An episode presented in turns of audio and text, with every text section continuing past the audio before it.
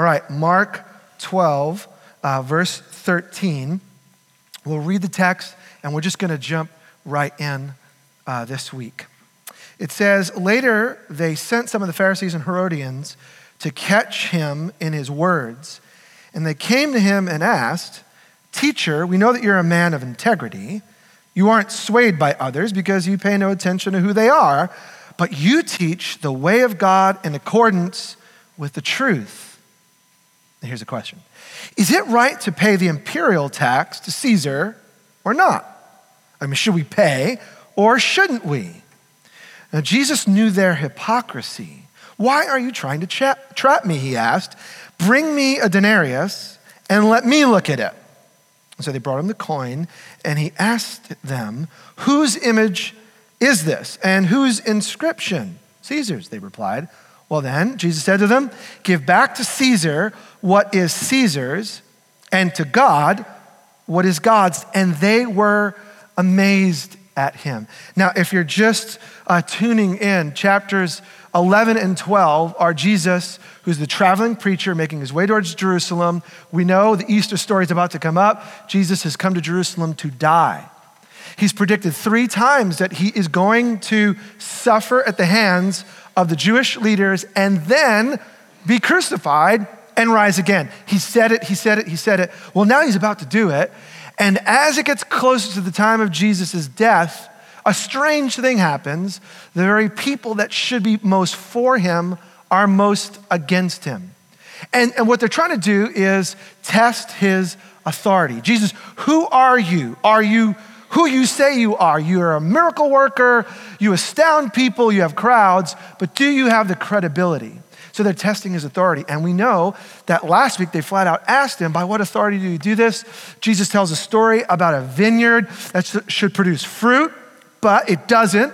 And the tenants, the, the ones who are working the fields, they're to blame. And he's speaking about these leaders. Their hearts aren't for God, and they're like vineyards working a field. If it doesn't produce fruit, you get rid of it. Jesus, they're attacking him, but he subtly attacks back and says, I've got authority over all things. So what happens now? if at first you don't succeed, send some other brothers to try to take Jesus out. That's what happens here. So, first it says the Sanhedrin, top 71, cannot get Jesus to stumble on his words. So, who do they send? Look at verse 13. They sent some of the Pharisees and Herodians to catch him. The word there, catch him, is the same word as if you're going to hook a fish or you're going to lay out a trap uh, for an animal. They're setting something out so that Jesus will stumble because if they could tweet out a misquote from Jesus, if they can get a little snippet for CNN and post it, you discredit someone's credibility, right? Then all the good that they did washes away. So they're trying to get Jesus to stumble. By what authority do you do all of this? Now, it's so funny because what, is, what do they ask Jesus? Do we pay the imperial tax or not? This is ironic. We didn't set this up, but the tax deadline is April 15 in a couple of days, right? This is so good. I mean, I wish we would have set this up. I was like, oh my gosh, it's actually due. So if you've not yet done your taxes, this says total application. Jesus says file an extension. He totally says, file an extension. Don't worry, they'll give anyone an extension for three months. It's a freebie. So if, you, if you're slow, get an, no, actually, that's your accountant, says the extension. But, but let's look at what happens. They say they're going to catch him in his own words. Is it right to pay the imperial tax? Now, what's, what's the imperial tax? Uh, like today, where you have taxes off of your income, you have real estate tax. We don't have a sales tax, but there's federal tax and state tax. Uh, taxing in the first century was the same deal. If you're Jewish, you have the temple tax. But then you have the Roman taxes, and when you travel, you have traveling toll taxes. Well, in AD 6, so about 25 years before this is happening, they added another tax. It was a day's wage, which is one denarius. And so, on top of everything else, now they're going to pay out more. Why? Because Caesar's emperor, and he says so. He's in charge. So the Jews hated the tax, one, because when you're told you have to give away more, who's happy about an extra tax? Nobody. But for the Jews, it was much worse than this. They hated it because it reminded them of the Roman oppression. Now, the Roman oppression showed up on their coins. We've got a, a, a picture. This is life size of uh, a Roman denarius. Can this fit in your robe? I mean, think of the burden. No, it's actually slightly blown up. Um, and it's a two sided coin like we have today. And on one side, you have the picture, look at the larger nostril of Caesar Tiberius. This is the Caesar at the time of Jesus. This is his coin. Every Caesar put their own face on the coins to show who's boss. And on the front, it says Tiberius Caesar Augustus, that's his name, son of the divine Augustus. So, what really made the Jews mad was not just that they had to pay a tax, they had to transfer their currency to this, which said that, that Tiberius is from the divine Augustus. He's a bit of a god. On the back side of the coin, it was a real slam in the face because it had the mom of Tiberius and it, it had Maxim um, Pontus, and this is uh, high priest. So you had a coin. Now, if you're Jewish, how many gods are there? There's one creator God. So you have a coin from a foreigner who says, I am son of a God and I'm the high priest. There's only one temple where you worship the true God.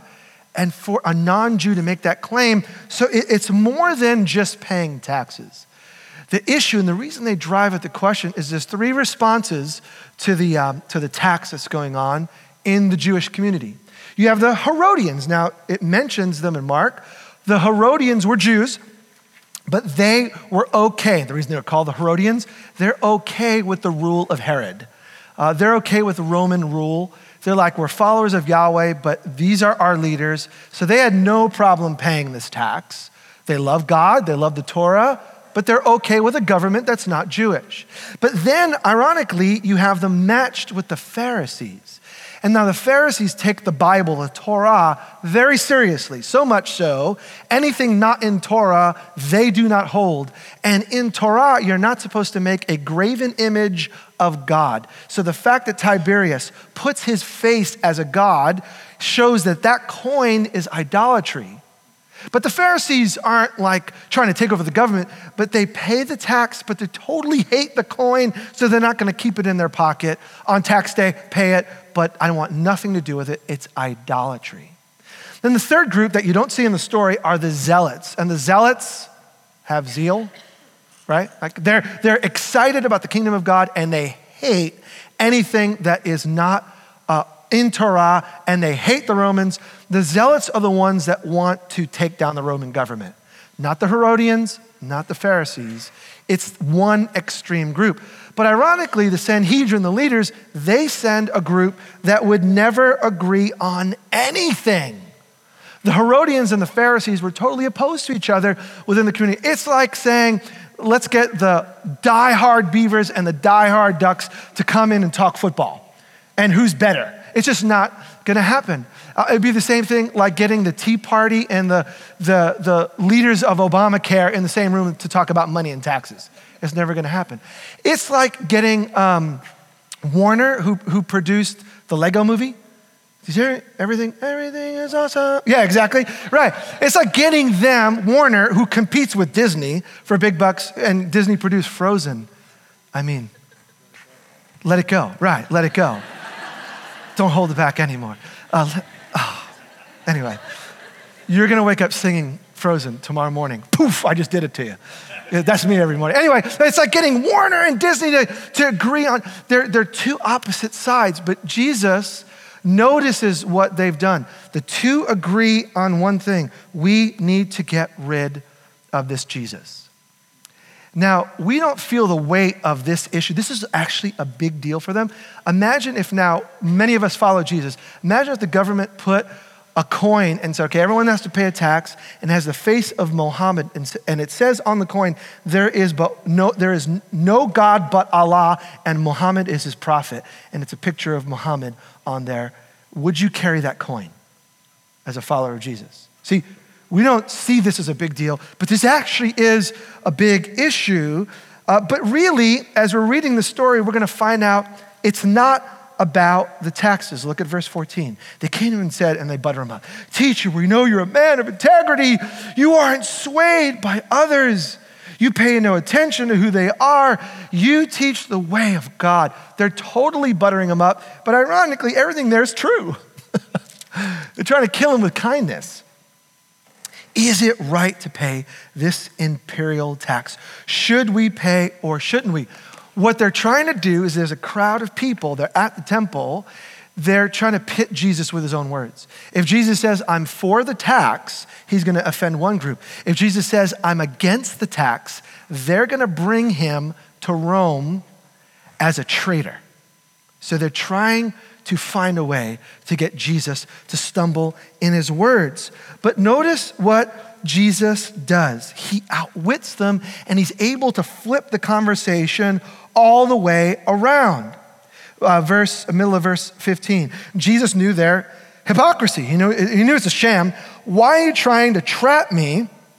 Bring me a denarius and let me look at it. Simple line, but it's so slick. Does Jesus have a coin on him? No. And that's his point. He's like, oh, great. Why are you out to trap me?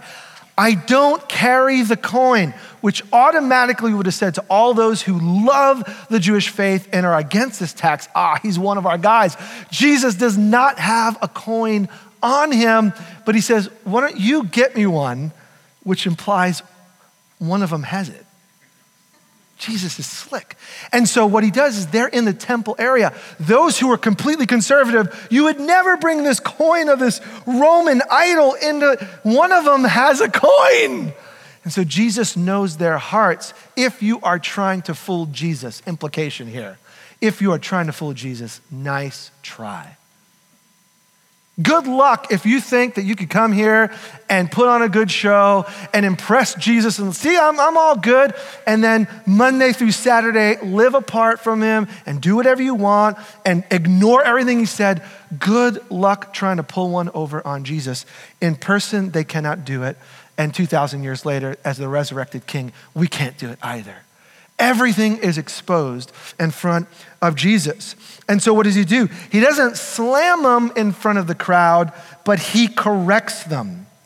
Uh, whose inscription? They brought him a coin, verse 16, and he asked them, whose image is on it? Two words here that are key in Jesus' line of thinking that are going to get to the real story behind the story, the question behind the question, the issue behind the issue that they've brought up. Whose image is on this? Now, the word image is eikon in Greek. And when, you, when the Bible was written, the first half, the Old Testament was written in Hebrew, but most of the people in the time of Jesus didn't speak Hebrew or didn't write Hebrew. That was their background, but it became their second language. Their first language for most was Aramaic, the local language, or, or um, they would speak in the Roman tongue or Latin. And so when they translated the Bible, this is a little bit of an aside, but it's helpful. They had to translate the Bible because most people couldn't read the Bible. They translated it into the Roman language. And in Greek, which is the Roman tongue, uh, the word in Genesis 1:26, which talks about us being, let us make man in our image, in our likeness, is the same word, eikon. So Jesus is going to get to the story behind the story. You're talking about taxes. Let's put that aside for a second. Whose image is on the coin? Well, obviously, Caesar's. But Jesus is implying something bigger and broader and more applicable to the rest of us. No matter where we live, no matter what image we're under, we're American, many of us, whatever your ethnic background, uh, you're single or you're married, that may be your image. You're a parent or uh, a grandparent, that may be your image. Uh, you're young or, or, or old, you're, whatever your, your image is, there is a bigger image that sits above that in that Genesis 1.26 is true.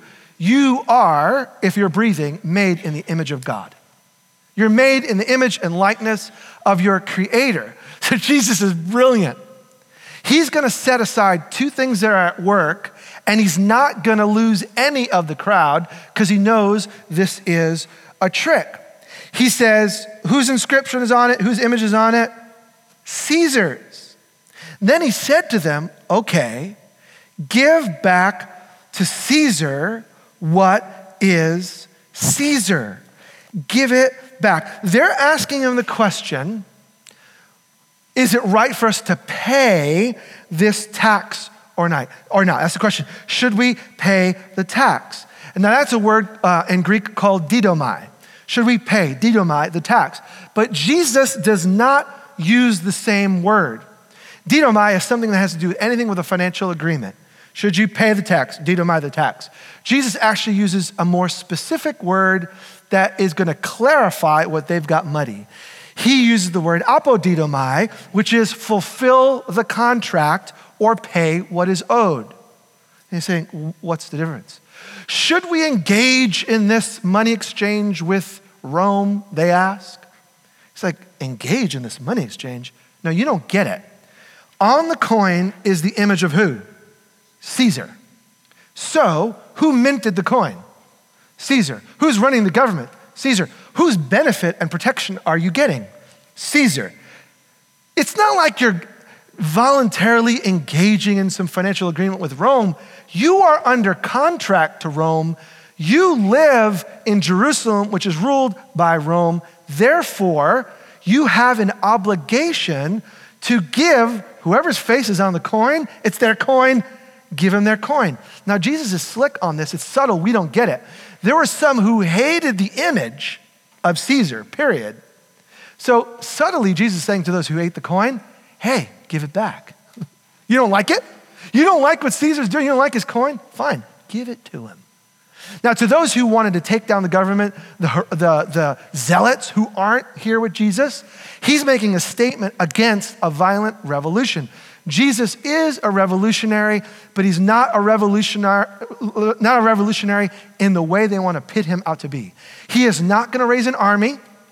He's not going to go to war. He's not going to fight with violence, which is what they're trying to stir up. Every Jew wants to get rid of the Romans and install a Jewish king. Every Jew wants to do that. The question was, how are you going to get there? There were super violent and more peaceful approaches, and Jesus is the Prince of Peace. And so he's not going to raise an army, he's not going to raise a sword, and he is going to say to them and to us that even though we are part of the kingdom of God, the Jewish people were the people of God, and now by faith in Jesus, we are the people of God, we do live under the rule of God. Would you agree? We're, we belong to God. Whose image is on the coin? Caesar. Great. So there's a responsibility to Caesar. Whose image do we bear? We bear God's image. We bear God's imprint. You have the mark of God in your life. So there are always two responsibilities if you're breathing. If you're not, it's another issue altogether. If you're breathing, you have two responsibilities. You have responsibility to the image bearer. God made you, you, you owe him something. And then God puts you in a place where there's another image. So you're an American or you're an Indian or you're a Mexican, and there are responsibilities. And Jesus weaves through the mud here and, in a sense, walks out with the entire crowd loving him because the way he said his words did not stumble into the trap. Now, if this is just about taxes, which I want to suggest it's not. The question, should we pay the imperial tax, is not the issue. So, if you read a bit and if you study a bit, you're going to find lots of people taking this text and making a whole political statement about it. An entire worldview about two different kingdoms the kingdom of God and the kingdom of man, and how we need to separate them, or the kingdom of God needs to go over the kingdom of this earth. So you're going to say there are going to be some people that Christians should rule the government because God is above the state. There are going to be some people who say that the government and the church should be totally wedded because Jesus weaves these two kingdoms together. There are going to be some people who say we should abstain from this world because the kingdom of Caesar is not ours, we're God's you're going to get all of it. I want to suggest it has nothing to do with taxes because Jesus answers a trap. So Jesus isn't teaching here about our allegiance, but what he does use is he uses a negative situation and he flips it to the more important issue. Remember, I said last week there's the question and the question behind the question. There's the issue, and then there's the real hard issue. And once again, Jesus is a genius and adds one little statement that sets the tone for the whole thing. Let's look at it. Verse 17. Jesus said to them, Give back to Caesar what's Caesar's. What's his is his. Give him the coin. And give to God's what is God's. So the thrust of the argument is about God. Now, why is this important? Because last week you saw Jesus was against leaders who are against him. That's what it, this is about. If you call yourself a leader and you're not in alignment with the king, Jesus has a problem with this. Let's put it in our language. If you call yourself a follower of Jesus and don't follow Jesus, Jesus has a problem with this. Forget the issue. Forget the reason why you're exempted from Jesus' rule. Forget the reason why you can justify your doing what the rest of us might say is wrong. Every one of us has our issue. Jesus goes behind it to the heart. What is the real issue? Is their hearts are far from allegiance to God. They're trying to pit him. Jesus, are you more in bed with Rome than God? And he's saying, guys, You've missed a plot line. Jesus is not against the people here. Everyone he's speaking to in this context is a leader, already embedded in one camp, so to speak. So, what does Jesus do when some people who claim to be a part of his party go against him? Just hold your spot here, go to the left, three pages or four, depending on the size of your Bible, to Mark 8. We already looked at this story, but I want us just to read it with this lens in view. Mark 8 31, because Mark 8 and what Jesus says to Peter, one of his leaders, is almost identical to what Jesus says to these Roman officials, I'm sorry, these, these temple officials in Jerusalem that are trying to accuse him of being in league with Rome. Uh, Mark 8 31, Jesus began to teach them, that's his disciples, that the Son of Man must suffer many things and be rejected by the elders, the chief priests, and teachers of the law. Pause, the very crew we're talking about in Mark 12. Jesus predicting it here. And that he must be killed, which is about to happen, and after three days rise again. Jesus spoke plainly about this, and Peter, this is where we see the rebellion took him aside and began to rebuke him, which is so classic. And I, I don't fault Peter here because I do it all the time. Jesus, I kind of get what you're doing, but if you knew if you knew the whole story, you would side up with me. Right? Think that way?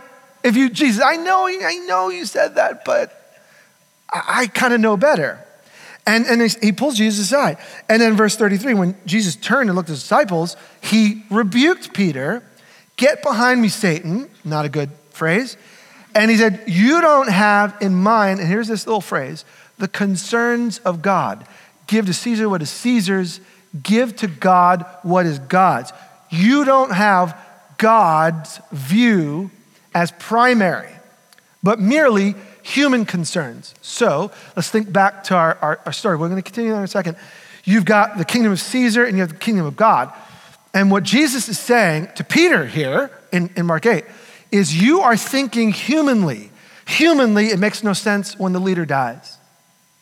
Is it really good when the leader of a company dies? Is it good when the leader of a country dies? This is not a good thing. And so, humanly, Jesus, uh, Peter's right. Die? No way.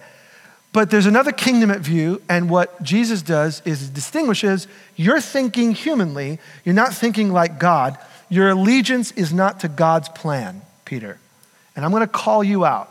And God is so good, and his son Jesus is so good that he calls us out. When we are out of alignment, when we're thinking human kingdom, human desire above kingdom desire, king, God, creator, he calls us out. So he takes Peter aside and, and this, is, this how do you know if I'm thinking humanly, kingdom of Caesar, American worldview, as opposed to opposition of kingdom of God worldview, look at verse 34. If you want to test yourself, this is the grid. You just run your issue through this grid, and I guarantee you, you'll know what the kingdom of God is like. Then he called the crowd and he said to his disciples, Whoever wants to be my disciple, here's the grid, must deny themselves, take up their cross, and follow me. When you think about your issue, when you think about your whatever, run it through that filter.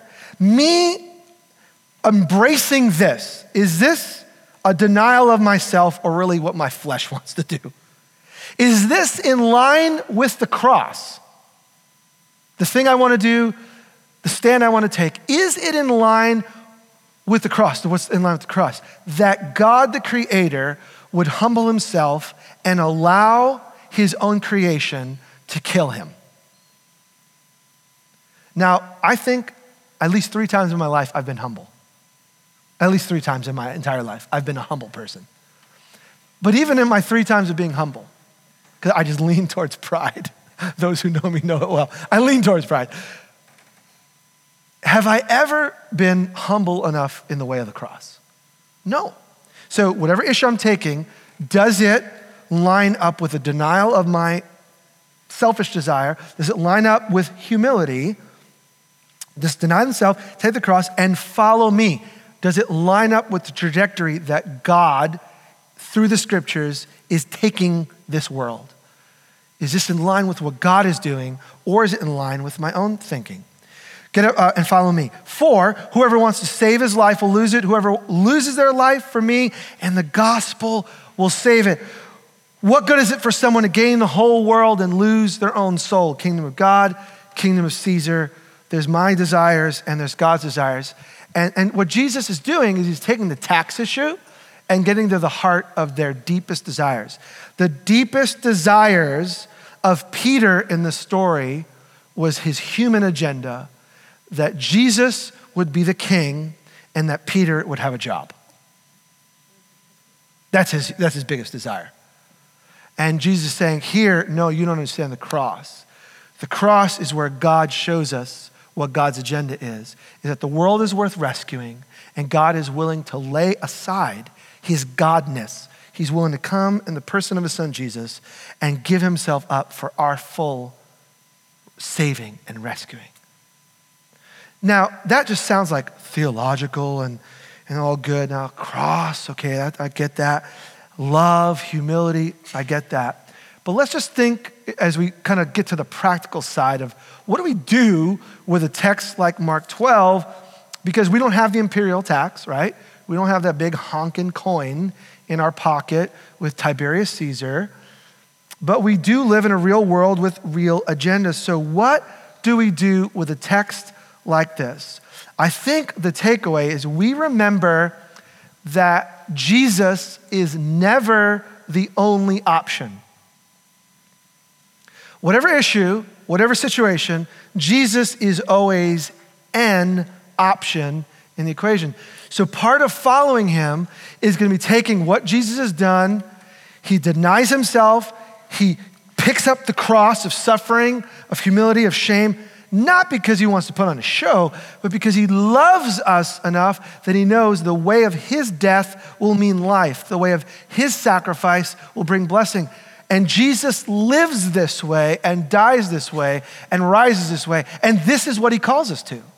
So, whatever I'm struggling with as a follower of Jesus, I got to know that Jesus is competing as one option and one take on how to do whatever it is I want to do. So let's, let's think politics because this is about a political issue and a financial issue.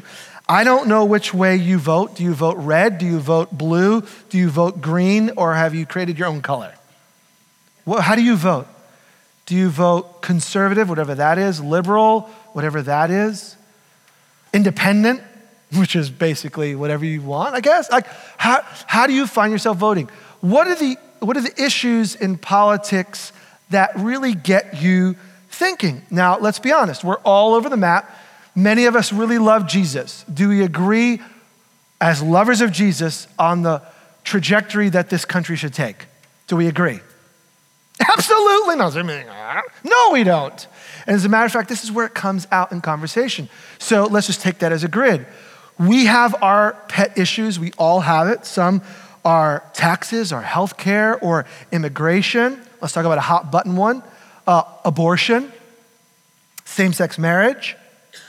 We all have our issues. So, how do we take a text like this and think about the issues that are dear to us? I think the best that we can do is to look at our heart and look at our allegiance. Give to Caesar what is Caesar, but then notice, give to God what is God's. Now, we're gonna, not going to answer the spectrum of politics, but I can say this. If we get to a place, maybe you do, I do, where the issue that I feel so strongly about, that I have to ram it down your throat until you agree with me, I would dare say that's evidence that you've put the issue and the kingdom of Caesar above the kingdom of God. Where the dividing line, because if, how could you, how could you say you follow Jesus and vote for so and so? How could you be a Christian and vote that way? Well, I would just suggest to you run that, but that kind of statement, does that sound like a deny yourself statement? Does that sound like a pick up your cross for the good of others kind of statement? No, when we act that way, we need to remind ourselves, we need to put ourselves in check that there are all sorts of things competing for the kingdom of Jesus.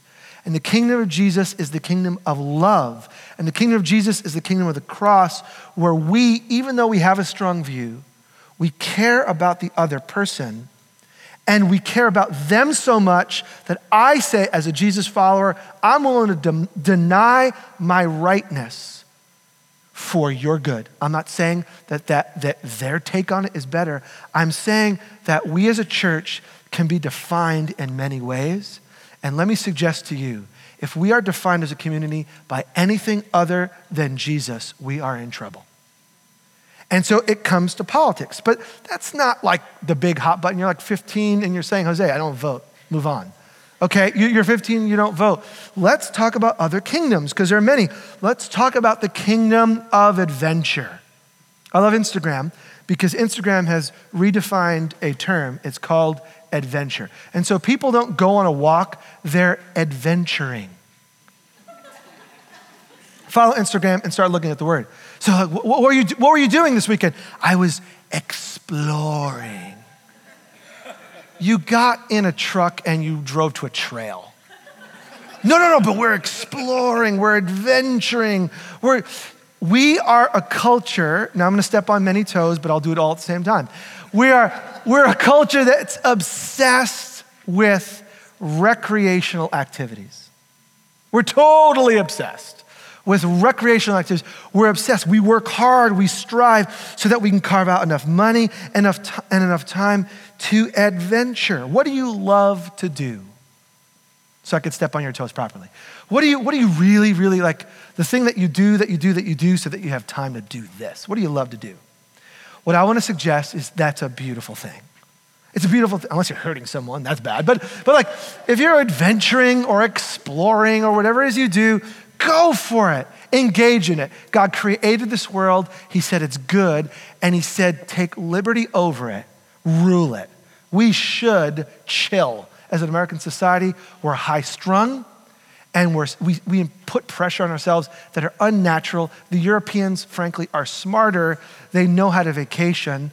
And that is a, something that Americans ought to learn. Now, can that adventuring, exploring, commitment to self gratification, can that be a stumbling block to the kingdom of God? Answer my rhetorical question yes. So, what I want to suggest is the kingdom of taxes and politics, they may not be your drill, but all of us have to deal with the fact that we love to spend energy and attention and focus on things that are not necessarily in line with God's agenda for your life. So, where the kingdom of Caesar may be the kingdom of sports for you. If your whole world is wrapped around the athletic calendar, whatever it is, watching it, refereeing it, playing it, if your whole world's wrapped around that to the point where God gets your leftovers, then Jesus is speaking to you. He's saying, You're talking about taxes and you're trying to put me in a trap. And so sometimes we get the kingdom of God and our own kingdom out of balance. It may not be sports, it may be a career, which is a good thing. Work hard, make more, save more, give more. That's the Bible rule. Make as much as you can, save as much as you can, and give away as much as you can. If you live that way, you're living out the whole scriptures. But can your career be a stumbling block to the kingdom of God? What Jesus is saying is give to Caesar what's Caesar's, give your employer what's your employer's, give your career what's your career dictates, but give God what is God's. If your career is so obsessive that you have no time for the scriptures, no time for the Spirit, no time for the community of God, can I just suggest to you that Jesus in this text might be speaking to you? Now, again, all of us are equally guilty of putting Jesus in a trap. Jesus, bless me when I do what I want, right? And isn't that what they're saying? They're saying to Jesus in a subtle way, give us everything we want, Jesus. We want you out of the picture. We want to lead. We, we want, we want. And, and God doesn't work that way. And so this morning, we get a chance to recalibrate our entire worldview is that why you came this morning? I can't believe I used the word recalibrate. Who does that? Anyway, to shift your whole worldview, this morning is a worship opportunity for you to say to Jesus, Here I am, and I'm probably at least 10% off course, but I'm here. And Jesus, will you open my eyes to see where I'm putting my kingdom over and above your kingdom? because you said, give to God what is God's. Now, um, this week, I, in reading a text like this, I completely, absolutely smashed by it, you know? And I said to myself, Jose, what do you do with a text like I speak to myself in the third person. It seems more appropriate. Like, Jose, what I don't really, but what do you what do you do with a text like this? What you do is you spend time and you ask God to shift your priorities. Because I'm not even able to reprioritize my own soul. I'm not. Maybe you're spiritual enough. I need the Spirit of God to awaken things that are off course and realign me to the way of Jesus. And so that's what we want to do this morning. Two questions I want you to ask yourself. And what we're going to do is um, the band is going to come and they're going to play in a bit, but I want to create three or four minutes of what is the most horrific thing for an American to do in a public setting is be silent. It's the thing we're scared of. Because we're in an, you're ever in an elevator and you just feel like, I don't know what to do now. It's silent. I'm with a stranger. Hey. You know, like, we don't know what to do with it. So silence for us, we're just, we're not contemplative as a culture. We're loud. We're American. And we want to create space to be silent. Two questions. What allegiance or allegiances need to be evaluated? What have you committed to? What are you passionate about? What's taken priority in a bad percentage to the kingdom of God? And we need to evaluate, we need to identify them and order for the Spirit of God to begin to loosen the grip. Does this happen in one gathering? No way. It doesn't happen in like poof you are no longer a political hotbed. It doesn't happen in a moment. But when you realize whatever the issue, and it could be, it could be small to me, but big to you. If, it's misaligning your heart for God, then and ask Him, Holy Spirit, what is it that I need to do to get out of that as the priority and into you? And then the honest follow up is Am I giving God what's God's? Now, the answer to that, let me answer it for you in one sense, is no, right? Am I generous enough? No. There's always another level of generosity. Am I faithful enough? No, there's always another level of faithfulness. But what I mean by that is is this your heart's desire? Do you want to give God what is God's? Because we're all in process, but not everyone is even seeking it. And this morning, we want to give you the opportunity to go to Jesus, who is our high priest, by the way. It's not Caesar, and it's not the church, and it's not me. Caesar had the coin, high priest. Actually, Jesus is the high priest, and he's the one who stands between you and your creator, the Father, and he is on your side. You need to know Jesus is on your side, and Jesus knows what life can be for you when you get it aligned right. And Jesus is for you moving in this direction. And Jesus, because he died and rose again, will empower you to live this way. So, what do you need to do? It's not about figuring out a whole new plan to live, it's about laying everything to Jesus and saying, Jesus, shift it, chuck it, remove it, add. Like, my life is yours. And he will do the shifting and the shaking, and you will be better for it. That's a promise.